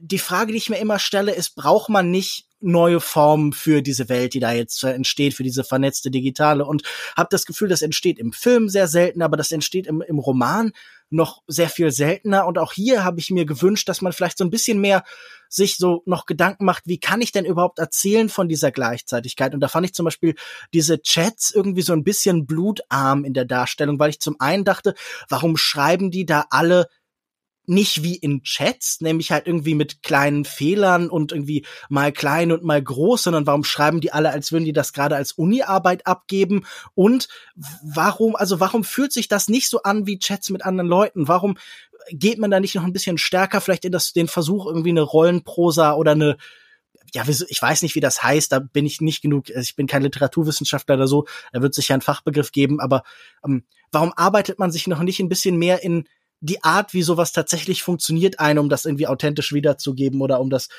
greifbar zu machen? Ja, ich verstehe, was du meinst. Also, dass die alle ihre eigenen Dialekte oder Akzente haben oder ihre Schreibstile. Also, so wie ich im Chat erkenne, ob jetzt Lukas gerade schreibt, ohne dass ich den Namen darüber sehe, oder Sascha oder Alex, oder das, wie ich schreibe, dass man eben diese Charaktereigenschaften oder Schreibeigenheiten und diese Handschrift im Literally auch irgendwie dort zeigen kann, weil so wurde halt diese Unterschiede wurden halt durch die Nutzernamen gezeigt. So, und oder die Vorschläge, die dann von den gewissen Personen kommen. Aber letzten Endes hätte da natürlich jede Person hinter sein können, oder Tiff hätte genauso gut eben diese Konversation auch mit ihren NachbarInnen führen können. Da muss ich dir zustimmen, aber vielleicht ist es noch nicht so weit. Also vielleicht ist das so ein Ding, was noch zu neu ist und was sich weniger getraut wird. Also wir sind schon seit einigen Jahren bei wörtlicher Rede, die nicht durch irgendwelche Anführungszeichen oder sonstige Satzzeichen angezeigt wird. Also zum Beispiel bei Sally Rooney ist ja gerade ein sehr aktuelles Beispiel, die einfach runterschreibt, und man hat manchmal Probleme zu wissen, wer jetzt was sagt. Das ist gerade so oder schon seit Jahren dieses Ding, dass das immer wieder kommt und auch immer wieder gefühlt aufs Neue ein Novum in der Literaturwelt ist. Und vielleicht werden wir irgendwann in 10, 20 Jahren auch Schreibstile und Handschriften in Chatnachrichten haben und Typos und keine Ahnung. Die eine Person nutzt nur Emojis und die andere nur Emoticons. Ich meine ja nur, das wäre ja eine Möglichkeit darzustellen, wie tatsächlich menschliches Leben und Eigenheiten und Individualität sich in solchen Räumen fortsetzt. Und das schien mir doch eigentlich ganz gut zu der Aussage zu passen oder zu dem Grundtenor zu passen, der hier eigentlich angestimmt wird. Ja, ich glaube auch, da kann man auf jeden Fall da kann noch mehr passieren in die Richtung. Es wäre ja eher eine Frage sowieso der Linguistik und nicht so sehr der Literaturwissenschaft, also dass wir Computer-Mediated Language oder Communication irgendwie mehr stärker dann ins Zentrum rücken. Damit habe ich mich im Studium ein bisschen beschäftigt, also mit Foren, also der Analyse von Foren-Posts und so weiter. Also ich glaube, Am Anfang finde ich das sogar noch relativ natürlich, dass man damit Groß- und Kleinschreibungen hantiert und alles versucht richtig zu machen, um nicht irgendwie den Eindruck erwecken zu lassen bei den Mitarbeiterinnen, dass man irgendwie ein Mensch ist. Also ich hätte mir da so eine Devolution irgendwie so gewünscht, der Schreibstile. Das könnte man definitiv mit reinbringen. Ich hatte noch eine andere Frage eben zu Lukas. Findest du denn nicht, dass dieses Schreckensgespenst KI hier auch so ein bisschen zerstört wird, also dadurch, dass die Firma EasyEye ja hier was vorgibt, was sie nicht hat, also dass die Menschen dahinter stecken, also dass doch irgendwie alles menschengemacht ist, denn es ist doch immer ein größeres Fass, was ich hier aufmache, glaube ich, vielleicht am Ende unserer Besprechung, weiß nicht, ob das so gut ist, aber da bin ich eben nicht reingekrätscht gekommen, also das finde ich doch irgendwo gegeben, ne? Also dass wir hier eigentlich eine digitale Welt haben, aber die dann doch, wenn wir hinter das Marketing blicken, durch und durch Menschen gemacht ist an jeder Stelle. Das ist ja real, sage ich jetzt mal. Also das ist ja nichts, was sich Berit Glanz ausgedacht hat, sondern das ist ja tatsächlich so, dass viele Dienste, die mit KI werben, tatsächlich Menschen dahinter haben, die im besten Fall erstmal tatsächlich diese künstliche Intelligenz trainieren müssen, diesen Algorithmus trainieren müssen und diesem einfach sehr viele Dinge beibringen müssen. Aber das ist ja nichts ausgedacht. Ich fand es eher spannend, das so auch mal in der Literatur zu sehen, weil diese Content ModeratorInnen, das ist, wie Lukas schon eingangs sagte, oft in den Medien besprochen worden und was das für Konsequenzen für die Menschen hat. Aber eben diese, um es sehr reißerisch auszudrücken, KI-Lüge ist ja tatsächlich gegeben, oder dieses bei Amazon Alexas oder sowas, dass da zum Teil tatsächlich echte Menschen zuhören und gegebenenfalls, wenn sie Zeugen von häuslicher Gewalt werden, auch die Polizei verständigen können oder ähnliches. So, das sind alles echte Dinge, die passieren. Ich habe mich ein bisschen gefreut, das, ja, wie gesagt, auch mal so behandelt zu sehen und gar nicht mal mit so einem Realismus und so einem Augenzwinkern, beziehungsweise so, lol, die Firma verkauft hier, dass das KI ist, aber am Ende sitzen hier einfach schlecht bezahlte Menschen hinter.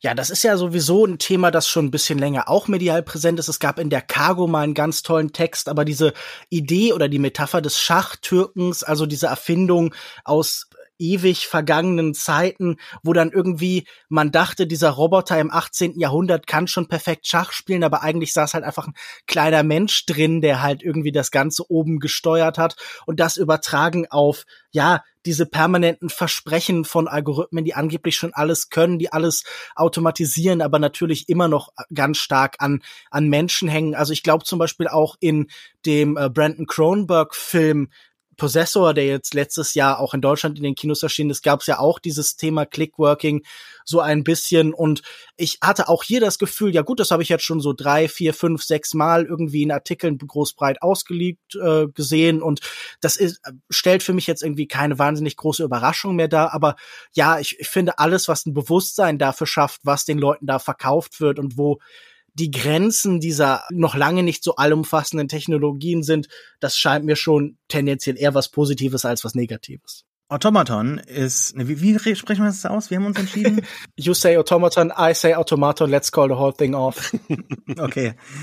Der Roman ist im Berlin Verlag erschienen und jetzt erhältlich, glaube ich, wenn unser Podcast dann veröffentlicht wurde. Nun hat jeder noch mal eine kleine Empfehlung für euch. Wir fangen an mit Michaela. Yes, also ich habe für euch heute Musik mitgebracht, nämlich einmal das neue Album von der Künstlerin Mitski, das heißt Laurel Hell. Wikipedia nennt diesen Musikstil, ich würde es einfach stumpf als Indie-Pop bezeichnen, aber es ist Synth-Pop, Indie-Pop und Electronic-Rock-Styles, die sich hier auf diesem Album finden. Das ist Anfang Februar erschienen. Ich bin generell sehr großer Mitski-Fan. Sie hat mich durch viele schwere Zeiten meines Lebens begleitet. Und auch dieses Album hat mich bestimmt, seit es rausgekommen ist, 2 Wochen am Stück erstmal begleitet und gefällt mir sehr gut. Also wenn euch Indie-Musik oder ähnliches zusagt oder ihr generell Mitski mögt, dann empfehle ich euch dieses Album. Mir gefällt die 2 Singles, die auch rausgekommen sind. Working for the Knife kann man sich gut geben oder The Only Heartbreaker. Ich glaube, mein absoluter Lieblingssong ist tatsächlich der erste auf dem Album, nämlich Valentine, Texas. Und noch ein Song, den ich euch empfehlen möchte, der gerade rausgekommen ist quasi, also was heißt gerade, aber Anfang dieser Woche, also Ende Februar, nämlich der neue Song von Florence and the Machine, der heißt King, She's Back. Und ich bin unfassbar glücklich darüber, dass auch diese Indie-Queen es zurück in die Musikwelt geschafft hat mit neuen Songs. Ich musste mit Schrecken feststellen, dass auch hier wieder unser alter Bekannter Jack Antonoff seine Finger im Spiel hatte. Vermutlich dann auch für das komplette Album. Aber es ist mittlerweile ein Meme. Jack Antonoff produziert seit 2010 fast jedes Pop-Album oder Pop-Indie-Album, was auch immer, dieser Welt. Es ist so, man kann nichts dagegen tun.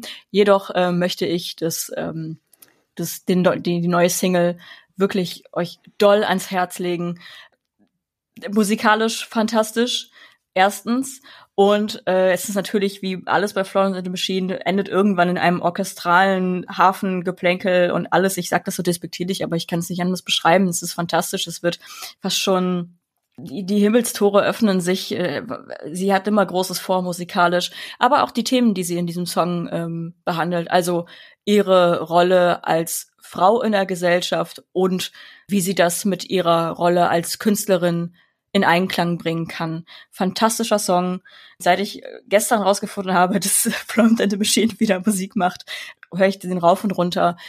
Ja, also hört euch das neue Album von Mitski an und die neue Single von Florence and the Machine. Alex. Ja, das habe ich jetzt gleich mal hinzugefügt, der Playlist. Ich fand, Florence and the Machine ist so ein bisschen schal geworden über die letzten 2, 3 Alben, aber wenn der neue Song was taugt, dann... Voll, also auf jeden Fall. Ich werde tatsächlich eins der Geburtstagsgeschenke empfehlen, die ich bekommen habe, und zwar ist es ein Buch, was es schon eine ganze Weile gibt und wo ich sehr froh bin, dass ich das jetzt auch in den Händen halte, denn es war auch vorher schon ein Blog und das habe ich sehr gerne gelesen und das ist das Buch Typeset in the Future von Dave Eddy. Das ist so ein Ding, wo ich mir vorstellen könnte, dass Sascha es vielleicht auch hat. Der Untertitel ist Typography and Design in Science-Fiction Movies. Also ist auf wunderbare Weise sehr, sehr nerdig, dass jemand in so ein paar wichtigen Science-Fiction-Filmen wie 2001, Space Odyssey und Alien und Wall-E irgendwie sich angeschaut hat, wie da Typografie und Design eingesetzt wird, um so ein ganz bestimmtes Bild auch von Zukunft und Zukunftshaftigkeit quasi so zu vermitteln.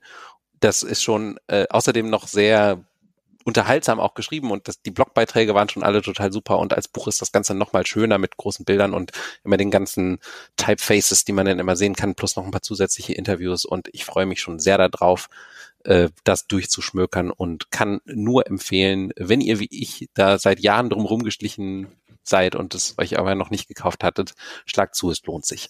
Ja gut, danke. Bei mir liegt das nämlich auch schon seit Jahren auf der Wunschliste auf Amazon, glaube ich.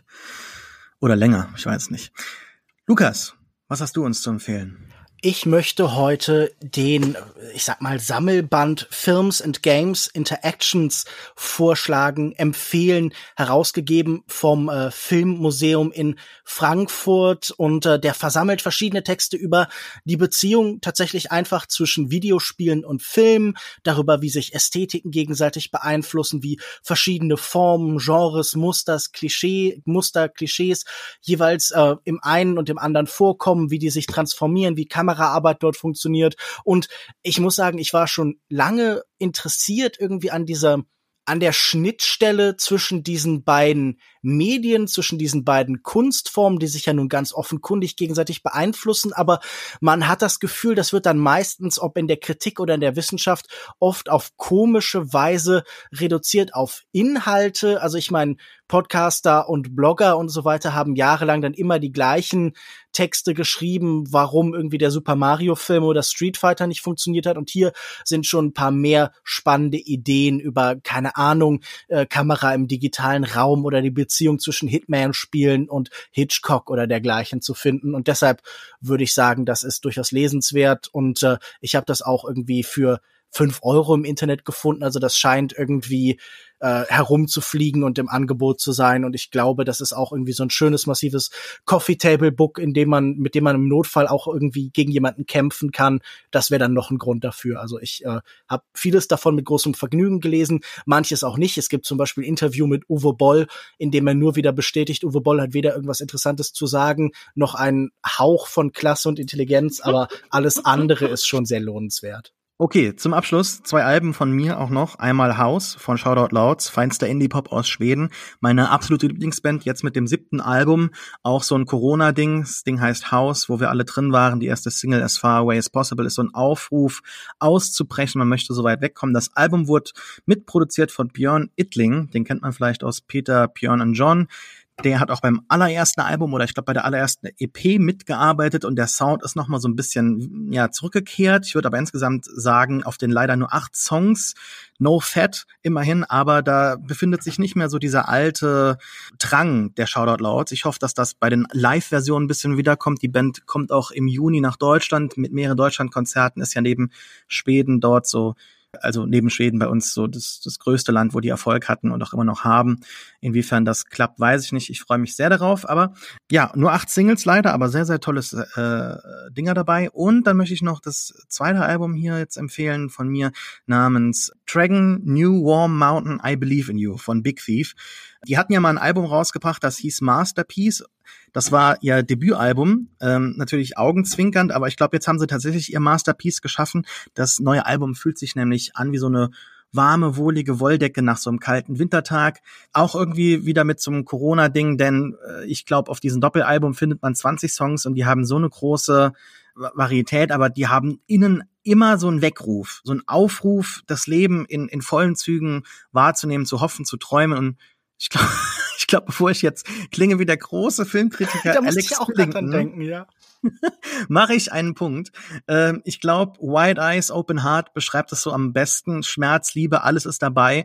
Und ich glaube, in dem Titeltrack Reason gibt's so einmal den Refrain There is no reason to believe, no reason at all, come together for a moment, look around and dissolve. Und das ist, glaube ich, echt so das Ding. Man versucht, das Leben so am Schopf zu packen und in vollen Zügen zu genießen, nichts Größeres zu machen und gemeinschaftlich irgendwie Sinn zu stiften. Das ist wirklich ein sehr, sehr tolles Album mit wunderbaren Sounds, Klängen. Ich werde den Titel nicht nochmal wiederholen, aber Big Thief ist ja auch ein Indie-Gigant der letzten Jahre. So, vielen Dank fürs Zuhören. Bevor ihr jetzt aber abschaltet, möchte ich euch nochmal ganz kurz erinnern, dass wir einen Fragebogen haben, den ihr in den Shownotes findet oder auf Twitter unter @kultindustrie. Schreibt uns dort auch bitte, was ihr von unserer Sendung gedacht habt. Und habt ihr vielleicht irgendwie etwas gehört, was euch erzürnt hat, dann bitte schreibt das uns. Mich findet man unter @reeft. R-E-E-F-T, Lukas unter Kinomensch, Michaela unter Miratori mit Y und Alex unter Alex Matzkeit.